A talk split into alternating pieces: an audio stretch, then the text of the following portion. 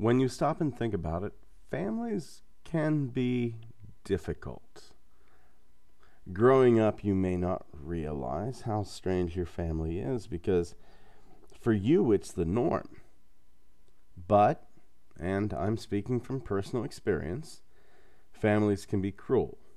Families can be harsh. Families can be devious. And, in the very worst of cases, families can be murderous.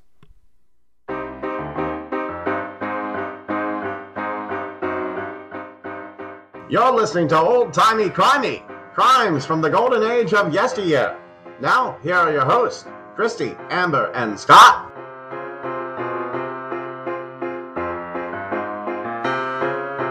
Hey, everybody, it's Old Timey Crimey. I'm Scott, And I'm Amber. and none of us are Christy. None of us are Christy. None of us are Christy. It, she's gone. No, Christy is taking a much needed break this week, and we are running the show, and she's not going to stop us from saying horrible things. Murder. she never stops me from saying that. Christy loves murder. She does love murder, Oh, uh, but she probably she probably loves her week off as much as murder. I'm not gonna lie. I'm a little jealous of her. Do you have any rays of light for this week, buddy? Um, yes, actually, I do. Uh, so a really good friend of mine, Ryan, uh, fixed my daughter's gaming computer for us, which was fantastic. It needed um, a new CPU cooler or stock cooler or something, but it was like liquid cooled, so there was a lot more to it.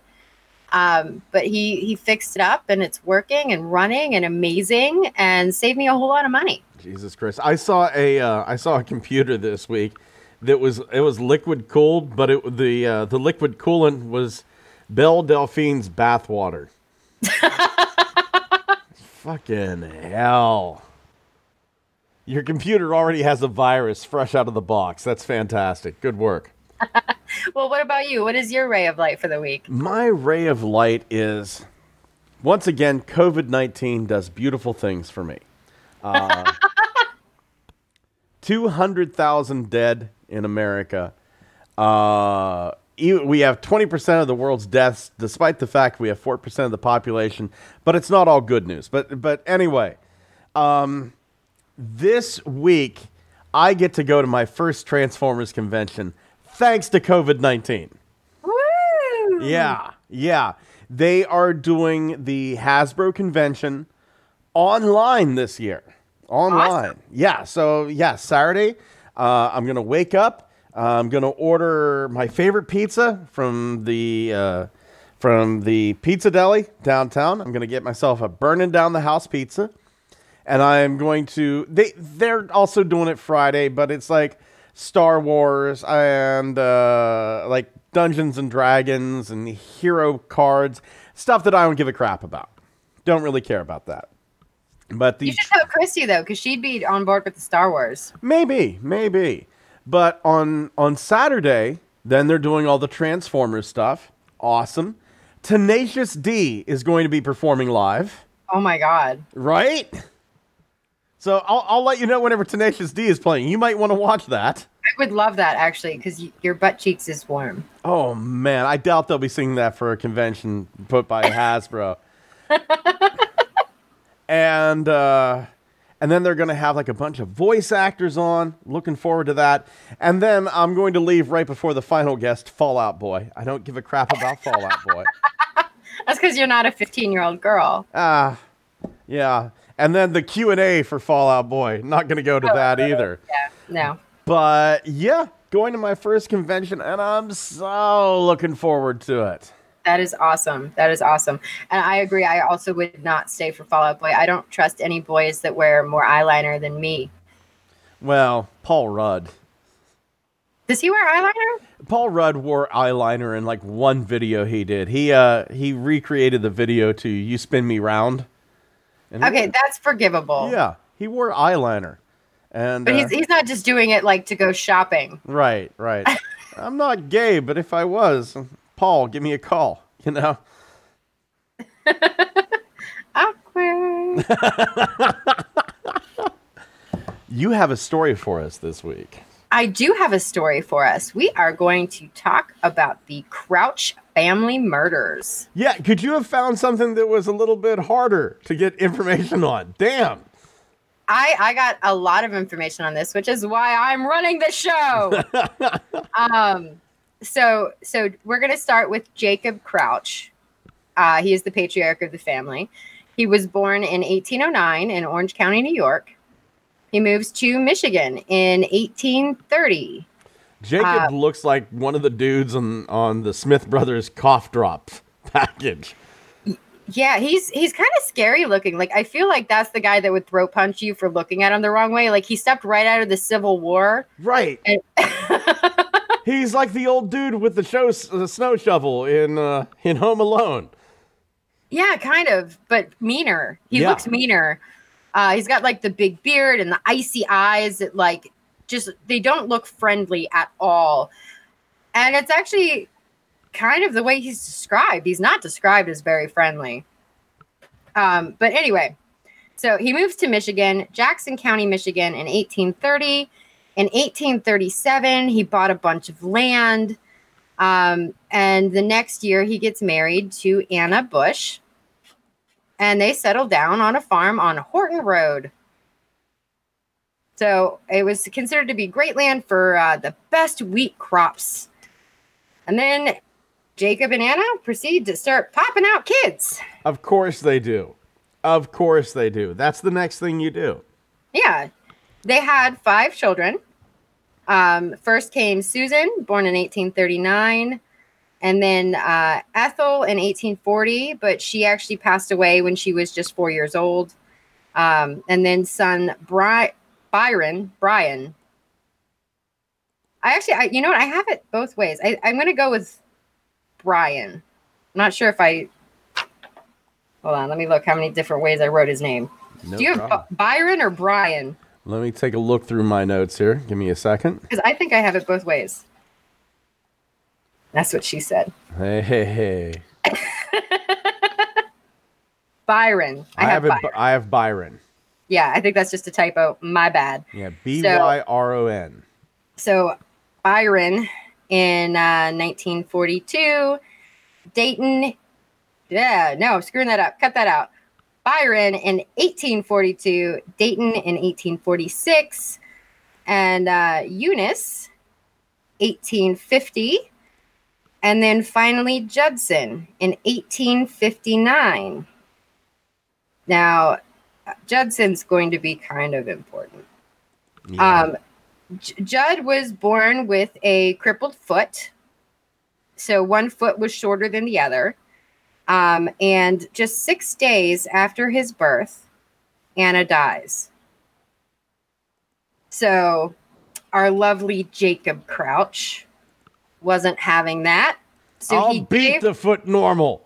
well, and I don't know if it's just if it was because he didn't want to deal with the baby or if it's because the baby was kind of deformed, but he gives Judd to the eldest, Susan.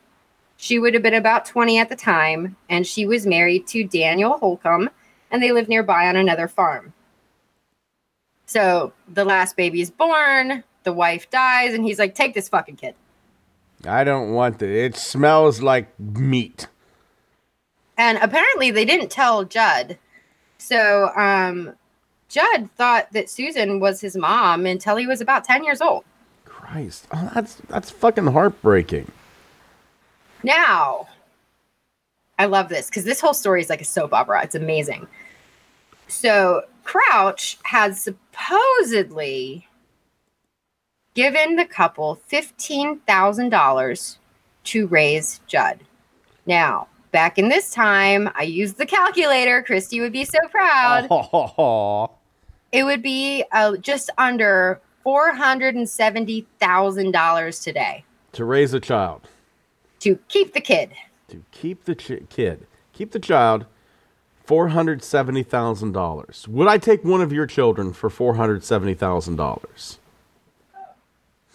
I'm I might pay you that to take one of my children. yeah, like I'm trying to think. Is that a good? Is that a good price? That's actually not a good price. No, So, because raising a child's really expensive. super expensive. But at the same time, I could train them to mow the lawn. You could. I mean, that's that's especially back then. That's why you had kids. You had kids to do your manual labor. And I'm also thinking that probably had something to do with why he gave Judd away because Judd had a weird foot, Yeah. and he was probably like, "This kid's not going to be any good plowing fields. Get rid of it." So anyway, Eunice was Jacob's undisputed favorite child. She was a graduate of St. Mary's College at Notre Dame, and she married Henry White, whose brother George White was a prominent Jackson physician who sold patent medicines through one of the city's largest pharmacies. They were married for about two years, and then the Whites moved back in with Jacob so that Eunice could take care of her aging father. Wow. Eh, This is weird. There's a lot of names to deal with here. None of them is. normal. Eunice? Eunice. That sounds like something that happens to the hole in your penis. well, okay, so this is the 1800s. None of these names are going to be normal. Yeah. Yeah, that's true. but but I'm just trying to set this up. So in this house, we have Jacob, who I'm probably going to refer to as Crouch most of the time. Um, and then his favorite daughter Eunice, Eunice's husband Henry. They live in this house. Along with George Bullis, who is a 16-year-old farmhand, and Mrs. Julia Reese, who was the domestic servant um, and and this house was considered kind of shabby. It's like a two-story farmhouse, not not in the best shape. It needs some paint. It's obviously not supposed to be fancy. Um, Mrs. Reese was 22, described as being very attractive, and she had separated from her husband two years prior. So she's she's just living there. She's like a live-in maid. Yeah. So we're going to fast forward to the November 22nd, 1883. Jacob comes in from milking cows and announces to the household that they will be having a guest staying with them for the night. Could you imagine being milked by Jacob? Come on. Goddamn son of a bitch. Fucking just like the cold, harsh hands on your teats. Yeah, and I imagine he wasn't gentle at all. Like No. he doesn't look like a gentle kind of guy. Grabbing Uh, the tit and squeezing. That's what he's doing. Give me milk, you bitch. Um, This- so that's a bull, Jacob. You know you're just yanking on its dick, right? Giving a very vigorous hand job. that'll milk eventually. Yeah, but right? the milk's so creamy. Oh God. Christy may take that out. probably, probably. Um, so their guest for the night is a Mr. Moses Polly. He came originally from Jackson, but was now living in Pennsylvania. He is a cattle buyer, and he actually beforehand had once lived with Crouch. So th- they go way back. They know each other. He trusts this guy. Um, and he was in town looking at a couple of steers that Crouch was fattening up for sale. And uh, Crouch kind of wanted him to stay and catch up and find out what his neighbors were up to because, I mean, this is like basically a traveling salesman. So he probably knows the scoop. So Crouch is like, no, you stay tonight, have dinner, sleep here, catch me up on everything going on. And having lived with Crouch before, Polly's like, yeah, sure, I'll stay. No, no, come on. People that live with Crouch don't go, yeah, I'll stay. Well, okay. So here, here's the thing, though. Crouch was pretty wealthy. Like Crouch is a guy that you kind of want on your side. The, the guy is loaded, but he doesn't trust banks. So all the money is on his person. Okay. So I mean, there's a lot of reasons you might want to be friend with an ornery old goat who's probably going to die soon, who has a lot of money. You want maybe a little something something to you in the will, right? I get that. Okay. Yeah, I understand that. So, um, but actually, Polly had a lot of cash on him at the time too, because cattle buyers back in these days were expected to, like, if they made a like got the sale, they would pay cash immediately. And he's in town for a couple days, gonna hopefully make a few different buys. So he's loaded down with cash. Mm-hmm. So, I actually have um, a, a little quote from one of the articles, and I, I I want to just read this to you as it is to give you kind of a sense of where we're at in this point in time because Oh. I know we talk a lot about like the older days, but um, I really felt like this conversation threw a lot of history in it to kind of get you in the mood. Okay.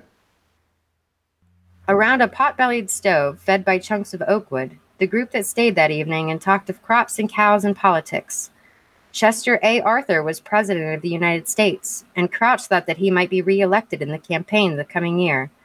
Polly disagreed, believing that James G. Blaine, who had narrowly missed nomination in 1880, would be the Republican choice. White didn't think Blaine would win if he were nominated. Too many don't like him, was his opinion. The two women kept silent, although Eunice White, two years her husband's senior, itched to air an opinion. White noticed her lips parted, her parted lips and shook his head. Her father didn't care for women's views in politics. Yeah. So that gives you an idea of where we're at. We're talking about a president that everyone has forgotten, and um, women weren't allowed to talk politics, but they were expected to sit there and look pretty. So it, it kind of gives you like a little feel for for just the time period. Yeah. Yeah. God, you know what? Thank God we're out of that. Oh my god! So I I was in so many different newspaper articles for this that had the most sexist ads that were like half page ads, and I was getting furious, furious trying to read these newspapers and seeing these ads about like one was um, if only the the female farm hands would dress a little cuter, then maybe the owners of the farm wouldn't hate having females working there. Fuck. But, and it has it has this like breasty woman who only has like one leg and this tiny tiny little like bib dress. Like and i'm just like oh my friggin god. Like oh my God. that's neither here nor there Uh, but there, there's been some pretty fucking creepy ads through the times. Have you ever seen the one ad from like the 60s or the 70s where it's like innocence has never looked so so sexy? uh, And it's like a 4-year-old girl that looks like she's she looks like JonBenét Ramsey. uh, that was actually immediately what came to my mind was JonBenét Yeah. Yeah. She looks like But- JonBenét Ramsey. back to the story I, I feel ill. well it's gonna get weirder so just hang tight Yay. So Crouch around 9 p.m. goes, All right, guys, I'm gonna I'm gonna go to bed. And he stands up and he kind of walks over to the window. And he goes, All right, looks like there's a there's a thunderstorm rolling in. The wind's really picking up out there. And they all go to to bed. So Crouch, Polly, and the Whites had bedrooms on the first floor.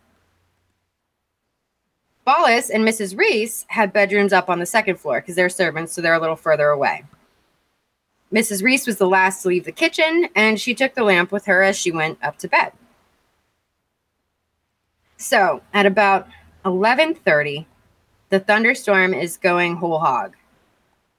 So you you've got thunder and the wind is rattling windows because I mean it's an older farmhouse. The windows are kind of loose in their frames. Right. And George Bullis gets woken up by the thunder and the rattling.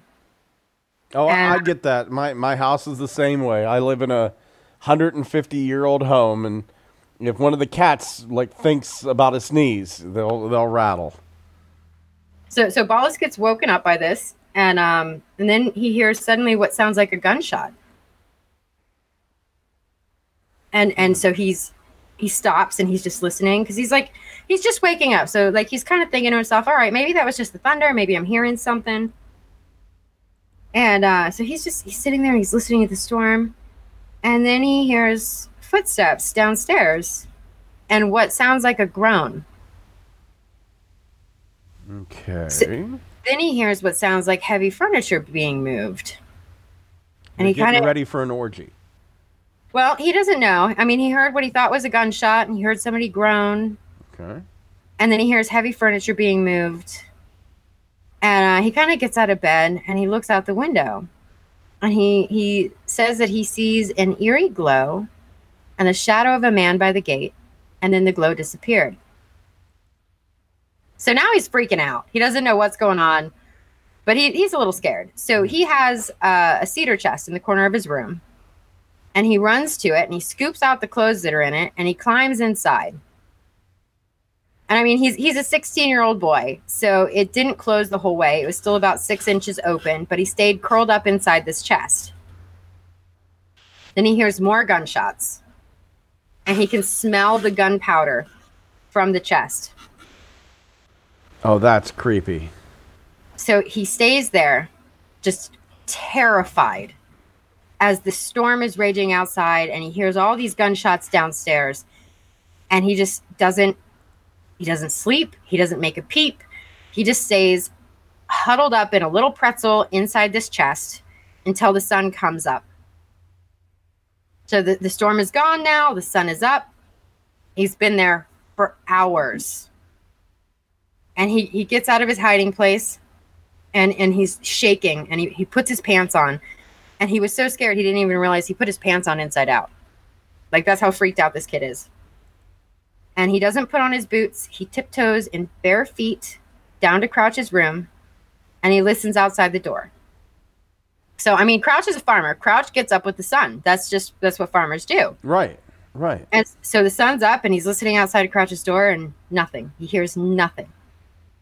So he opens up the door, peeks inside, and then he bolts. He runs out of the house barefoot half a mile to the nearest neighbor's house. Barefoot. Barefoot, half a mile. Jesus. Jesus. Have you ever run barefoot, like out outside? I can't imagine it would be pleasant. It sucks. It So- sucks. And this, man, th- th- I'm, the adrenaline's got to be pumping for this poor kid. Well, and, and you have to think this kid has slept maybe two hours Yeah. and he's been huddled up in fear for several hours. And then he's running barefoot half a mile. And, and he gets to the nearest farm. And first he runs into Dan Reardon, who is a farmhand. And Reardon goes and gets Charles Parks. Charles Parks, also a farmhand, was just fired by Crouch the previous Saturday for being too friendly with Mrs. Reese. Oh, it's it's almost too cliche. The first person you meet is probably the killer. So then they grab the neighbor, George Hutchins, and another man, and they all run back to the Crouch farmhouse. Okay. They burst through the kitchen door, scaring Mrs. Reese, who's at the stove. And Hutchins yells, Who is murdered? What? And- Yeah. And Mrs. Reese kind of startles and turns around and looks at him and very calmly, Nobody's murdered that I know of. I mean, do you smell pancakes? So like this this whole reaction is is very strange i mean because you you have george who was woken up by the whole thing cowering in fear all night and then you have mrs reese nobody's murdered that i know of Yeah. nice and calm Yeah. because i'm sorry if a bunch of dudes ran into my kitchen who's dead i'd be like i don't know who the fuck is dead like Who's dead? A lot of people. It's Yeah, 2020. like I would probably react. I wouldn't be very placid, like, I don't know. I haven't heard anything. Like Dang. so, so All right. So uh so they get into the house and, and they find uh Jacob Crouch, who is 74. And of course, like I mentioned before, he was rich. He owned a thousand acres. He had extensive holdings in Texas. Um, like the, the guy was pretty wealthy. Um, they found him shot in the head. Polly in the next room was shot in the head and the chest. Henry White was shot in the neck and the abdomen, and Eunice um, was said to be shot up to five times. Almost like she's the target. Almost. Um, but it's important to note here too. I think I forgot to mention Eunice at the time was eight months pregnant. Oh, so yeah, you probably want to make doubly sure. So like probably two in Eunice and three for the kid. Um, no, and actually, you know what? Thank God it, it doesn't seem that way, and it's it's such a shame because it seems like I I mean at eight months the, the baby is viable. Yeah. Um, yeah. but at the time I don't know how they would have done that. But it was uh, two shots to the right arm, one to the neck, another in the head. I'm not sure where the fifth shot was. That wasn't documented, but um, several sources say four or five times she was shot. Um, so uh, I know this is like 127 years ago, but it still breaks my fucking heart. it, it is it is a damn shame, but it's going to turn into a circus here in a minute. Well, of course, of course, people will be selling trophies here any second. The fucking raisins that were in the the ice box will be up Yeah. for sale. So um, Hutchins sends George to the another nearby farm. It's the farm of Daniel Holcomb, which is Crouch's other son-in-law. He lived about two miles northeast. And uh, Holcomb got Sheriff Eugene Winnie involved. Okay. So I think it's important to note here that not a single one of these farmhouses had a phone but news spread like wildfire. So before the sheriff and the coroner arrived, hundreds of curious people had already been inside. Man, just well, I don't know how forensics was back then. Yeah, I do. It piss poor. It was piss poor to start with, but then when you have all these people trampling over anything that might be evidence or taking souvenirs, which was also very common at the time. I, I mean, there's a lot of things that could have happened that that might have pointed to our killer and disappeared from the scene. Yeah. So, one of the things that I actually find fascinating here is with hundreds of curious people in this house, the sheriff did find that Crouch's and Polly's wallets were both still in their pants pockets and that Eunice's purse was still on the windowsill. Hmm. All the money inside. So, motive motive wasn't robbery because I mean they left a whole lot of cash behind if it was. Um, there were no powder marks on the bodies, suggesting that the gunman had fired from at least several feet away, and the victims were all still in their beds. Um, although it is thought that Eunice woke up, which is why she was shot so many times. They probably shot her husband first, and when she sat up, they wanted to make sure she didn't sit up again. Right. All right. So because they were the only two left alive in the house, you're right. Reese and Bullis were jailed for the murders. That doesn't. That's not right. I mean, they were in the house. A bunch of people died. Eh, These house living fuckers. So uh, Reese and were actually released pretty quickly due to lack of evidence. I mean, but it really does make sense that they were arrested, being as how they were the only two people in the house. Um, but again, no evidence. They get let go. I hate to think that that's all it takes to get you sent to jail. But really, yeah, I kind of see it. It's, you know, you should have gotten just a, hey, don't leave town. Yeah, but you know what? Like, do you remember our tiny when all of the accomplices on the street were arrested and sentenced to death? Yeah, but that was a bit different, don't you think? It was a bit different, but sometimes it happens. Wrong place, wrong time, you get sentenced for the crime. Hmm. I don't like thinking about that. That that But it honestly scares me. That honestly scares me.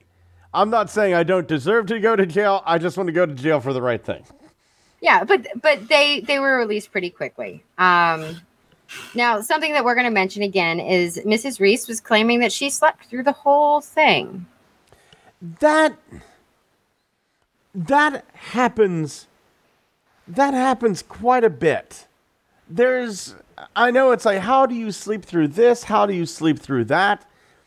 On in her defense, in her defense, trains go by my house every day. I sleep right through it. Well, but she claimed that she was a light sleeper. So, firearm experts came in and they determined that these bullets were fired from two different 38 caliber pistols. And then they recreated the events, firing their own guns, and decided that no one possibly could have slept through the gunfire with at least 10 shots fired. You know, and there's another crime, Eh, we we aren't going to get into it because it's a more modern crime, but the DeFeo murders. Uh, the DeFeo murders. Uh, DeFeo murdered his entire family one at a time with a shotgun while they slept. Why did why the hell did no one wake up? I do not know. Right? The DeFeo murders were the murders that took place in the Amityville horror house. Ah. Mm. Um, but then Mrs. Reese changes her story. Oh, do tell. And she must have been chloroformed. Oh. That's a tricky one too. Honestly, Well, you're gonna And this is up. a tricky one because. oh, go ahead. I'm sorry. I keep stepping on you. No, you're good. You're good. It is a tricky one though, because the neighbors that arrived to the crime scene before the sheriff said that they could smell chloroform. Huh. So that's the thing. Chloroform takes like five minutes. Yeah, it's it's not as quick as it is in, in the, the shows. And Right. I actually I, I found a, a lovely handout on how to make it. And here's here's something that they don't really tell you about it. Chloroform kind of hurts. yeah. So you've done this. I worked with chloroform whenever I was. a Oh, yeah, when you were a chemist. Yeah, yeah, I worked with chloroform. Whenever we, uh, whenever we did the MBAS test, the methylene blue activated solid test, uh, we used chloroform as a separating agent. A little something to get the uh, the erections going in our chemistry uh, bent uh, listeners there. There's one or two of them, you know it. Somebody out there goes, "Oh, I read a story about some dude that was aroused by the shape of Ohio." I'm sure that there's some dude out there that gets a gets a hard on for chemistry. Probably. You're gonna have a new boyfriend. Watch out. Oh, hey, baby. But even okay, so even if if she was chloroformed, she would have woken up to one, the smell, and two, somebody holding a cloth over her face. Yeah, yeah. This Like, a, that's- a dainty doily draped gently across her face. Yeah, so either way, her story is not shaping out in my opinion. Um, now I'm not saying that I think she did it, but I think she knew a lot more than she was letting on. Um, but back then they were kind of like, all right, fine, whatever. Maybe the dainty little lady was chloroformed. Mm-hmm. whatever. So there's going to be a lot more to the story, but I'm going to set up a bunch of wild and crazy events. Yay. So on February 2nd, 1884, just as these murders are starting to die down and not be in the news every day, the public goes wild again when they hear that Susan, remember Susan, Judd's fake mom's sister, Mhm. Crouch's daughter, was found dead in her bed. Holy shit. Now, a doctor that looked at her said, Oh no, she was in poor health. It was probably due to a heart condition. But rumors started flying that she drank a bunch of rat poison to kill herself because she knew too much. Mm. Then, That. Uh, there, there are like little, little things in a person's heart, like like the connective tissue uh, that actually break whenever you go through uh, a lot of a lot of stressful times. People actually do die of broken hearts. I if yeah, but with all the stories we've heard about Crouch, this was not a broken heart. yeah, I Um, guess so. oh, he's dead. What a shame. You want to get Okay. pizza? So I am going to introduce you to another suspect. So there's a Mr. James Foy. He did it. I don't like the name.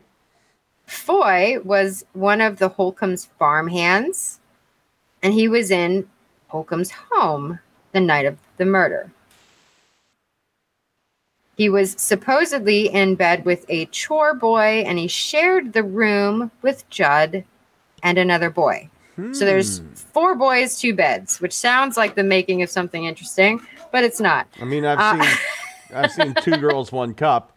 That was like initially what I thought. I was like, is chore boy like a euphemism? No, it's not. So it was just a farmhouse and they would have all the boys bunk together. Instead of calling it a blow job, back in the old times, it was called a a, a, a blow chore. So they're rooming together. And after the initial murders, Judd and Foy move into the Crouch home to take care of that farm. Now, two days after Susan dies, Foy, Foy that's hard to say, goes bar hopping. And apparently, he was known to get drunk and to just run his mouth. And that's what he does. So he's jumping around bar to bar, saloon to saloon. He's telling all these wild stories. At one point, produces a 38 caliber revolver.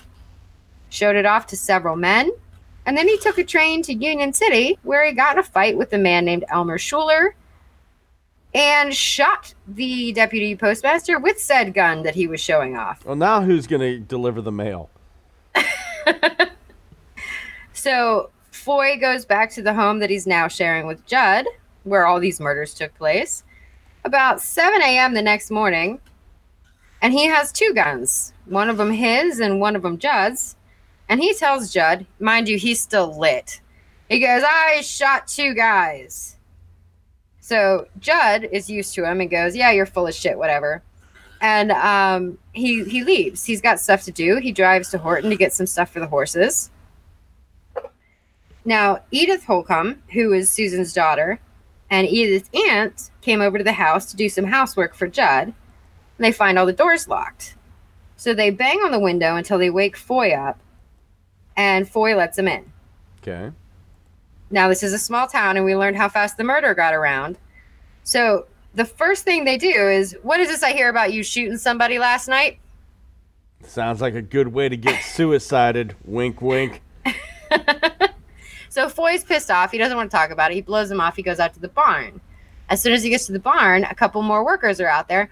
What is this I hear about you shooting somebody last night? Don't, Foy goes back into the house. don't talk to Foy. He goes back into the house. Mind you, this this is two days after Susan has died. And he picks up a 32 caliber and he shoots himself in the head. See? Okay, so this is all in a matter of days. Three days later, on February 8th, Galen Brown, who was acting as an amateur detective for this case, was shot in the chest walking from the Crouch home to Horton. Jesus. A lot of people die after the fact. Well, Mr. Brown had a lot of interesting things to say. He said that there were two men in a buggy, and one of them shot him.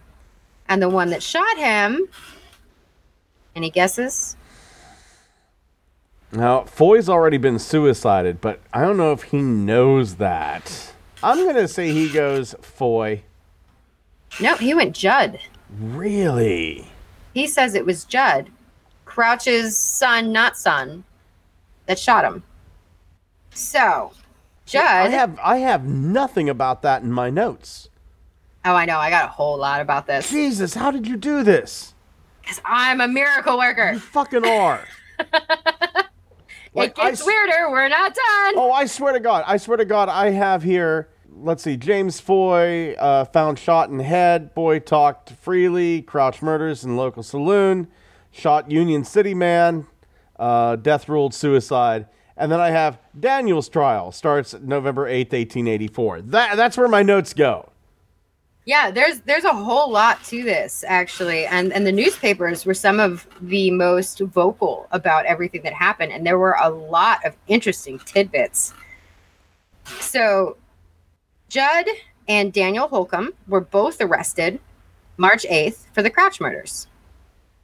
Reason being, one, the neighbors said that they saw footprints around the Crouch home, and that they could have been made by Judd's special iron shoe. Hmm. Judd had an iron shoe. Well, because he had the the one weird short foot, Right. and so he had a special shoe on that foot, and so the footprints were a little weird, and they immediately say that's probably Judd's. I fucking love the fact that they're like one of our suspects is like walking around with a fucking iron shoe. I know. That's a weird James Bond villain. Second reason, they believe that Jacob Crouch intended to leave everything to his favorite daughter, Eunice. Hmm. And three, because Foy had knowledge of the murders. So Foy was living with the Holcombs and sharing a room with Judd at the time of the murders. Foy did give a lot of information before he died that made people think that maybe he did actually know what happened. So, first, Hutchins, the man that ran in the kitchen and says, Who's been murdered? Mm-hmm. He says that he saw the tracks from Crouch's home to Holcomb's barn made by a peculiar foot. It was it was big and heavy, and you could see bolts instead of toe prints. Well, and that's kind of exactly it because on cross examination, Hutchins admits that he hates the Holcombs and that he could only afford to buy one of them out. So he was trying to at least get rid of the other. Fucking hell. That's a hell of a thing to admit at trial. Right? Yeah. And then they can't prove that Crouch intended to leave everything to Eunice because Crouch never made a will. And Byron, Crouch's other son down in Texas, said that he never even intended to make one. He was very adamant about the fact he was never going to make a will. So, Detective Brown, the man that was shot, Mhm. supposedly by Judd, he testifies. He's got a lot of interesting things to say. So, he's actually been around for a minute and he talked to Foy before Foy died. Foy told him exactly how the murders were committed. Crouch was shot first and then Polly. Polly was put back into bed, which could explain why this, the the boy heard furniture moving. Right. He was put back into bed. Those two were killed by the same gunman, but there was a second shooter who killed the whites, while a third man stood outside to keep watch. Supposedly, Foy was afraid of Judd and Holcomb because they could do the same to him. Huh. See, and there was a similar theory put forth uh, in the Amityville Horror. Uh, DeFeo said, Well, I was fucking my sister. And we decided that we were going to run off together, so we shot the entire family, but then she turned on me, so I shot her. Yeah, it's kind of that way. But anytime you team up with a bunch of people, there's a really good chance that one of them is going to turn tail. Yeah, which is why you kill everyone else. The Joker Yeah. had it right. Well, which might be kind of what they did. Like Foy killed himself, but I mean, they probably kind of pushed him into it. But Brown had been let into the house by Foy. Mhm. Mind you, Foy is living with Judd. Foy left Brown alone in a room that had Judd's jacket. In this jacket, there were letters. So Brown is a detective. So he snoops and he, he takes out this letter and he reads it. The letter is postmarked from Texas, which is where Byron lives. Mhm. He reads the letter and he puts it back, but he does remember that the letter said, Judd and Dan, secure those papers. You know only too well what will be done when Eunice's child is born. Foy will assist you in securing them. Wow. Like, The I'm- letter was I'm the letter sitting- was signed with an alias, Charles Matthews, but under that the initials BLC. Well, that doesn't work. Signed, Derek Smalls. No one else read this. Amber, it's really me, Scott. Pretty much. yeah. But again, this is hearsay. There is mm-hmm. no letter. Nobody sees a letter. There is no physical letter to prove this. But Brown insists that he took it out of the pocket and he read it and he memorized it. And that's how he knows this. Now, if he's a detective, shouldn't he have just, you know, arrested them? Oh, yeah, or that. Yeah. But we're not done yet. There's so much more. There's so many players in this. It's like a, a Spanish soap opera. It's amazing. So El, el tiempo de Crouch Familia. There's also an ex convict that testified Foy offered $2,000 to kill Crouch. And he's going to come back into play in just a moment. Th- All right, three weeks after Brown's testimony, there's another arrest made in the Crouch murders. So they already have two guys going up to trial, and then they arrest a third guy, a Joseph Allen, who worked as a machinist in Jackson, because he was found with a number of papers belonging to Crouch mortgages, deeds, land patents, and letters, all belonging to Crouch. They're just gonna arrest everybody. They are. Because they don't they don't know which way is up right now. So they're just arresting anybody that has anything or knows anything. Mm-hmm. Allen says he found these papers buried in a glass jar under a tree on Holcomb's property. Fucking hell! All the evidence is like the Dead Sea Scrolls. Which, but it's not it's not far off because Holcomb didn't trust banks. That's true. That's absolutely true. That's you know, like you said, he had a pretty penny. So, under examination, Allen tells a different story. He says that Holcomb had the papers stolen.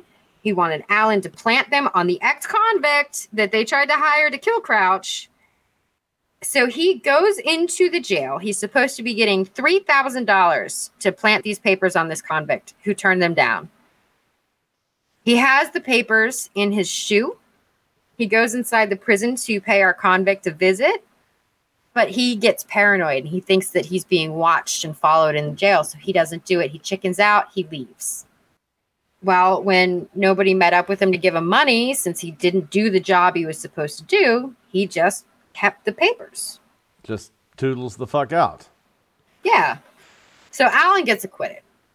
But that helped them hold Holcomb for longer because he he could have like perjured himself. Mm-hmm. So um, the trial of Daniel Holcomb lasted for months, dubbed the Great Trial.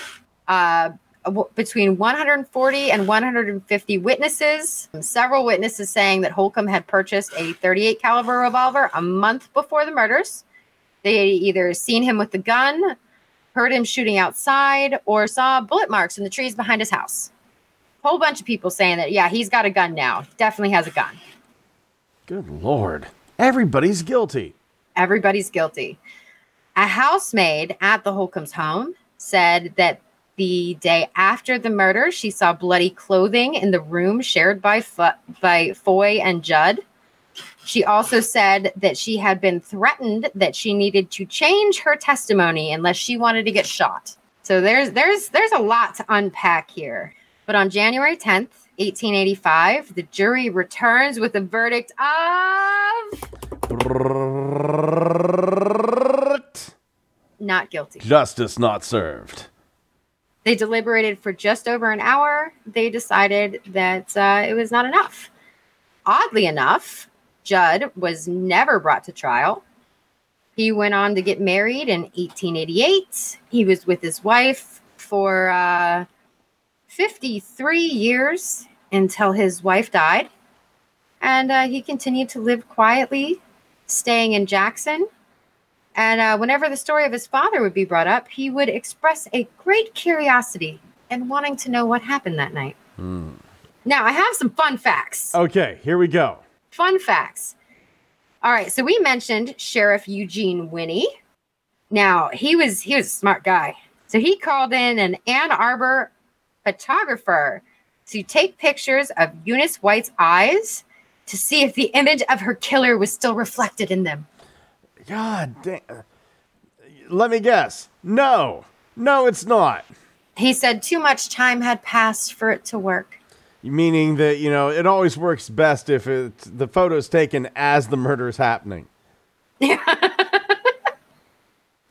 Um, so there were thousands of uh, morbid people that wanted to visit the Crouch Farm, and the Michigan Central Railroad started to halt trains there to accommodate those who wanted to see the scene of the crime. Pretty nice, right? Yeah. There was a Mrs. Thomas Murphy of Jackson. She was one of the many, many witnesses who was killed by her insane axe wielding husband during the trial. Fuck. Are we going to get murdered just for discussing this? No, but I did find one little fun tidbit, and this was all by itself. Okay. So the not guilty verdict came January 10th of 1885. But on January 8th of 1885, a hack that that contained Judd was struck by a train. The horse was killed, the vehicle wrecked, but Judd lived. I feel like death, like I, this is like final destination is just after this family. Yeah. Um, it is said that in 1886, three bloody shirts were found buried in the stump of a tree on the Holcomb property, uh, but it was never proved to belong to any killers. And uh, let me see what other fun stuff I have here because we have a long list of, of suspects. Like we mentioned, the farm hand that, that had been fired by Crouch that was still very nearby. The little the little interesting thing that I found was that the county that they lived in, Jackson County, they offered a ten thousand dollar reward, and a relative of the Whites offered another two thousand for information leading to the capture of the killer or killers. But Jackson County also went to a detective agency for help. The fucking Pinkertons. Pinkertons. right? Like, just bringing the Pinkertons in means more people are probably going to die. Yeah, yeah. Maybe that's who Axe murdered the one witness. Yeah. yeah, yeah, you found it out, didn't you? Just smack dead. so they never did actually say that anyone was guilty here. So we, there's a lot of unknowns.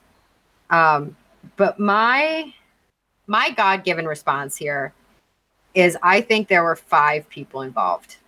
You're Okay. thinking it's a murder on the Orient Express. Everybody did it. Yes and no. Yeah. So I think that our lovely housemaid, who was getting too friendly with the guy that got fired, Mm-hmm. I think that she went and told them that they were in bed. She was the last to go to bed. And then he went and told his bosses. So he got Judd, Foy, and Holcomb. And then they came over to the house and they killed the Crouches. That's what I think. Now, we're looking at like the, you know, Mr. Crouch. You know, we're looking at that main guy, Jacob. Yes. I kind of wonder what type of family they were. I can't imagine Jacobs w- was a nice guy. Just a uh, fucking disabled kid. Uh, here, here's half a million dollars. Fucking take care of him for me. You know, I can't see him as being very nice, but I wonder how the rest of them were. I don't know. Not a lot is is said about um, how they were viewed as people. Like there were there was nobody that said anything necessarily bad about them, but senior Jacob Crouch was considered basically an ornery old man. Yeah, I'm just. Yeah, God, just so much death surrounding this one. There is. There's a whole lot of death. Yeah. There's also some fun coincidences. All right, let's have some fun. Just pull up a chair, kick a body out of the way, and let's have a little bit of laughs. So, um, Daniel Holcomb, who is is now a single man since Susan died, Yay. um, he moved to Wisconsin, and he married another woman, maiden name Crouch. well, it, it saves you from yelling out the wrong name in the bed. Yeah, but you don't really call your wives by their former last name. That's not really a. Uh, well, Kinda weird. You don't. I'm fuck you. I'm into that shit. But then I know you and I have the same source because I have written in my notes just a fun little fact for Scott. Yay. But you know all about this. So if you would like to tell everybody the spooky part, go ahead. You go right ahead. You go right Okay. ahead. Okay, so ever since the murders, Spirit rises from her grave every November 22nd, meets up with Jacob in the wee hours, and then they disappear into his gravesite. Let me tell you why this is bullshit. You want to know what I want to know? yeah. Why is Eunice's spirit meeting up with her daddy and not her husband? Right. Yeah. You think the baby was Jacob's? Uh, yeah, yeah. I don't think I don't think there was any any hanky panky going on between mother, uh, well, between father and daughter. But No? no, no, I don't think so. I don't think Okay. so. He's just. I'm looking at him and like he had five kids, and that's a little surprising in and of itself. I can't imagine anybody else looking at him and going like, "Yeah, I want to tap some of that." Um, anytime that you have this every November twenty second, you know, or every every fifth full moon of the new year, the ghost rises from the. No, no, they fucking don't. What it is is a bunch of kids go out. One of two things happens. Bunch of kids go out, and another kid goes, "I'm gonna scare the fuck out of them." I know. I was totally the kid that would deliberately scare the fuck out of everybody. Yeah. yeah. and more probably what happens more often than people realize, whenever you're looking for something, you're probably going to fucking find it. So every every goddamn frog, like tree frog chirping, becomes a baby crying. Every every leaf that drops is a ghost and you know every every wind that blows a little bit weird is is a woman sobbing in, in pain it's it's absolute bullshit the modern equivalent of this is like the photographs of oh look at all the orbs in here Isn't- Orbs. isn't the orbs strange no the orbs are fucking dust Clean your house. clean your goddamn house. You want to see a truly haunted place? Any wood shop. Any wood shop is incredibly haunted. Take a couple photos. Thousands upon thousands of ghosts, as if they were sawdust hanging in the air. It's not ghosts, it's particulate, you dumbasses. I was actually really excited for a minute because I thought you were being serious. And I was like, wood shops? Really? I'm going to go to the wood shop. I want to see a ghost. Nothing but nothing but the ghosts of trees. Fucking hell. And here's the thing. Here's the thing. I totally believe in ghosts. I, I completely believe in ghosts. I've had a lot of strange things happen. I believe in cryptozoological creatures. You know, I don't believe in like, you know, the fucking jackalope or anything like that, or the the one-eyed flying dick monster of Schenectady, New York. I don't believe in shit like that. I might be down with that last one. Oh yeah, yeah. Fans out there, if you'd like to do a little bit of uh, a little bit of a drawing, please do. But like is there is there such a thing as like this hairy thing that's walking around the North American woods? There's a lot of woods out there. Yeah, I'm going to say there is. And here's the thing. We'll never find Bigfoot cuz if we find like the giant hairy thing walking around the woods, it's now probably going to be named the North American mountain gorilla. It's respon the North American mountain gorilla was responsible for many of the Bigfoot sightings. Yeah, because it was fucking Bigfoot. So there's some really interesting images if you Google one-eyed flying dick monster. Just for the record, Oh, none of them what I wanted to see, unfortunately, but there's some fun ones. going there now. One-eyed flying. It's a lot of cartoons, like a lot more cartoons than I would expect. I really thought I was going to see a penis. but Just no. Richard Richard Nixon with an eye patch on a plane. huh. Yeah. I'm, I'm disappointed by these search results. You, you know what the problem is? We're on Google. Let's go to Bing. I, I, I'll be I'll be fucking dead honest. I don't like I don't search for porn on Google anymore. I go straight to Bing. One-eyed flying dick, Dick monster. Here we go. Hi, Christy. Images. She's never taking another vacation again. No, no. Oh, fucking hell, Bing does not disappoint. Bing did a lot better here with the one-eyed flying dick monster. I mean, we still don't have flying, but that dude looks like he's Greek.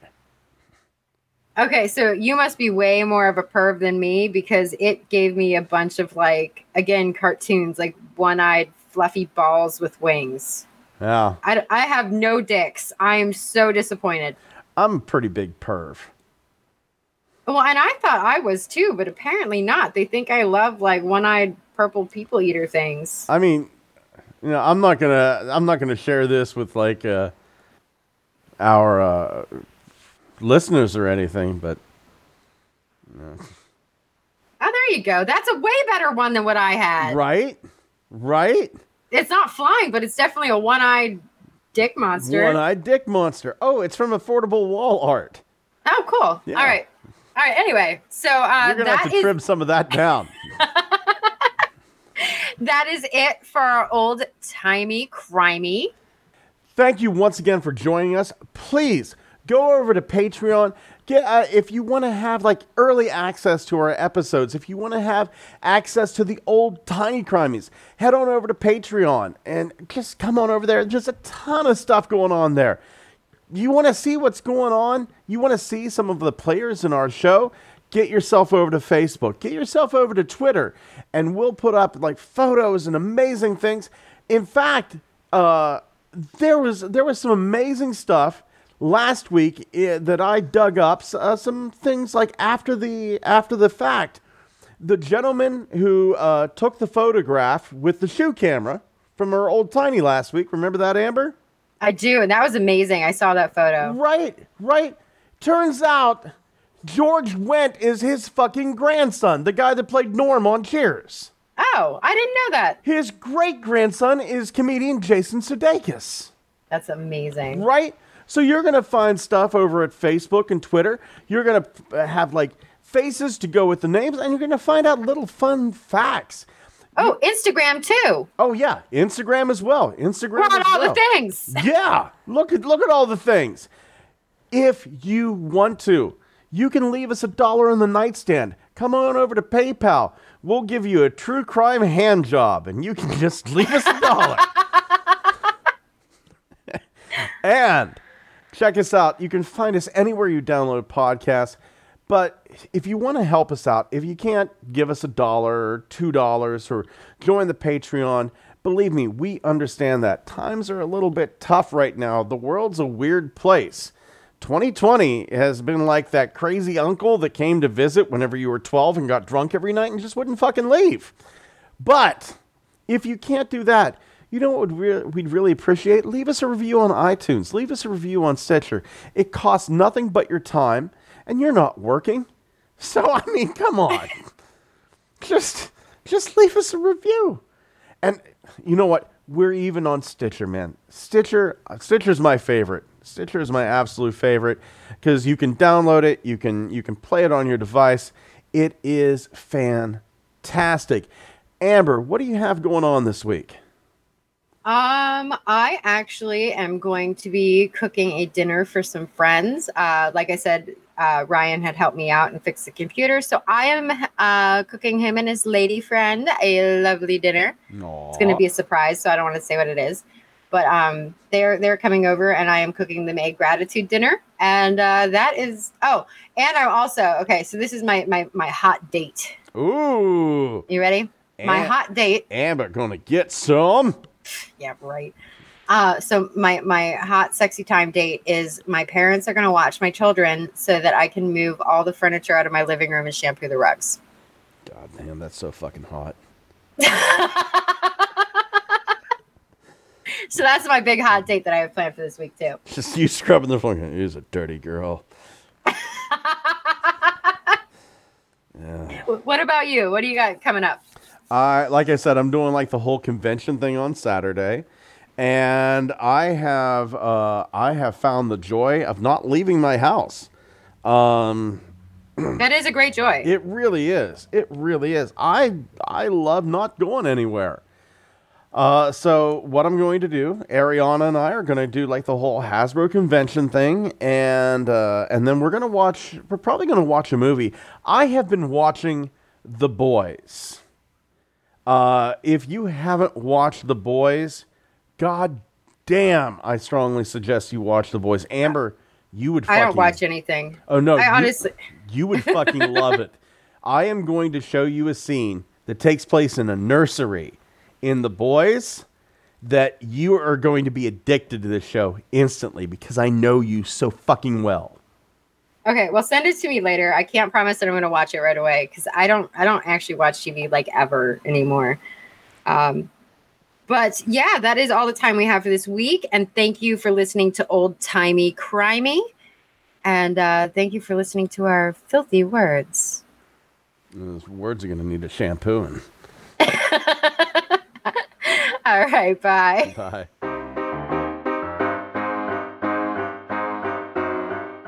My sources this week are findagrave.com, michiganlive.com, an article by Leanne Smith, newspapers.com, Detroit Free Press uh, by Donald Schramm and Ralph Gall, officialdata.org, Haunted Michigan by John Robinson, and several other articles from newspapers.com.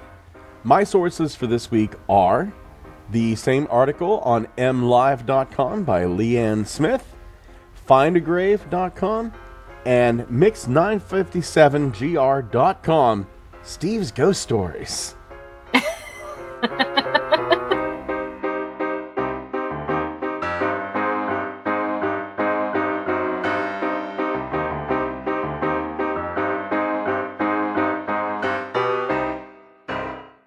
I'm Lindsay Valenti. And I'm Madison Stengel. And we're the hosts of Ye Olde Crime, where we discuss the funny, hey man, he's a nice guy. And they're like, no, he's disgusting. He has hooves. Strange.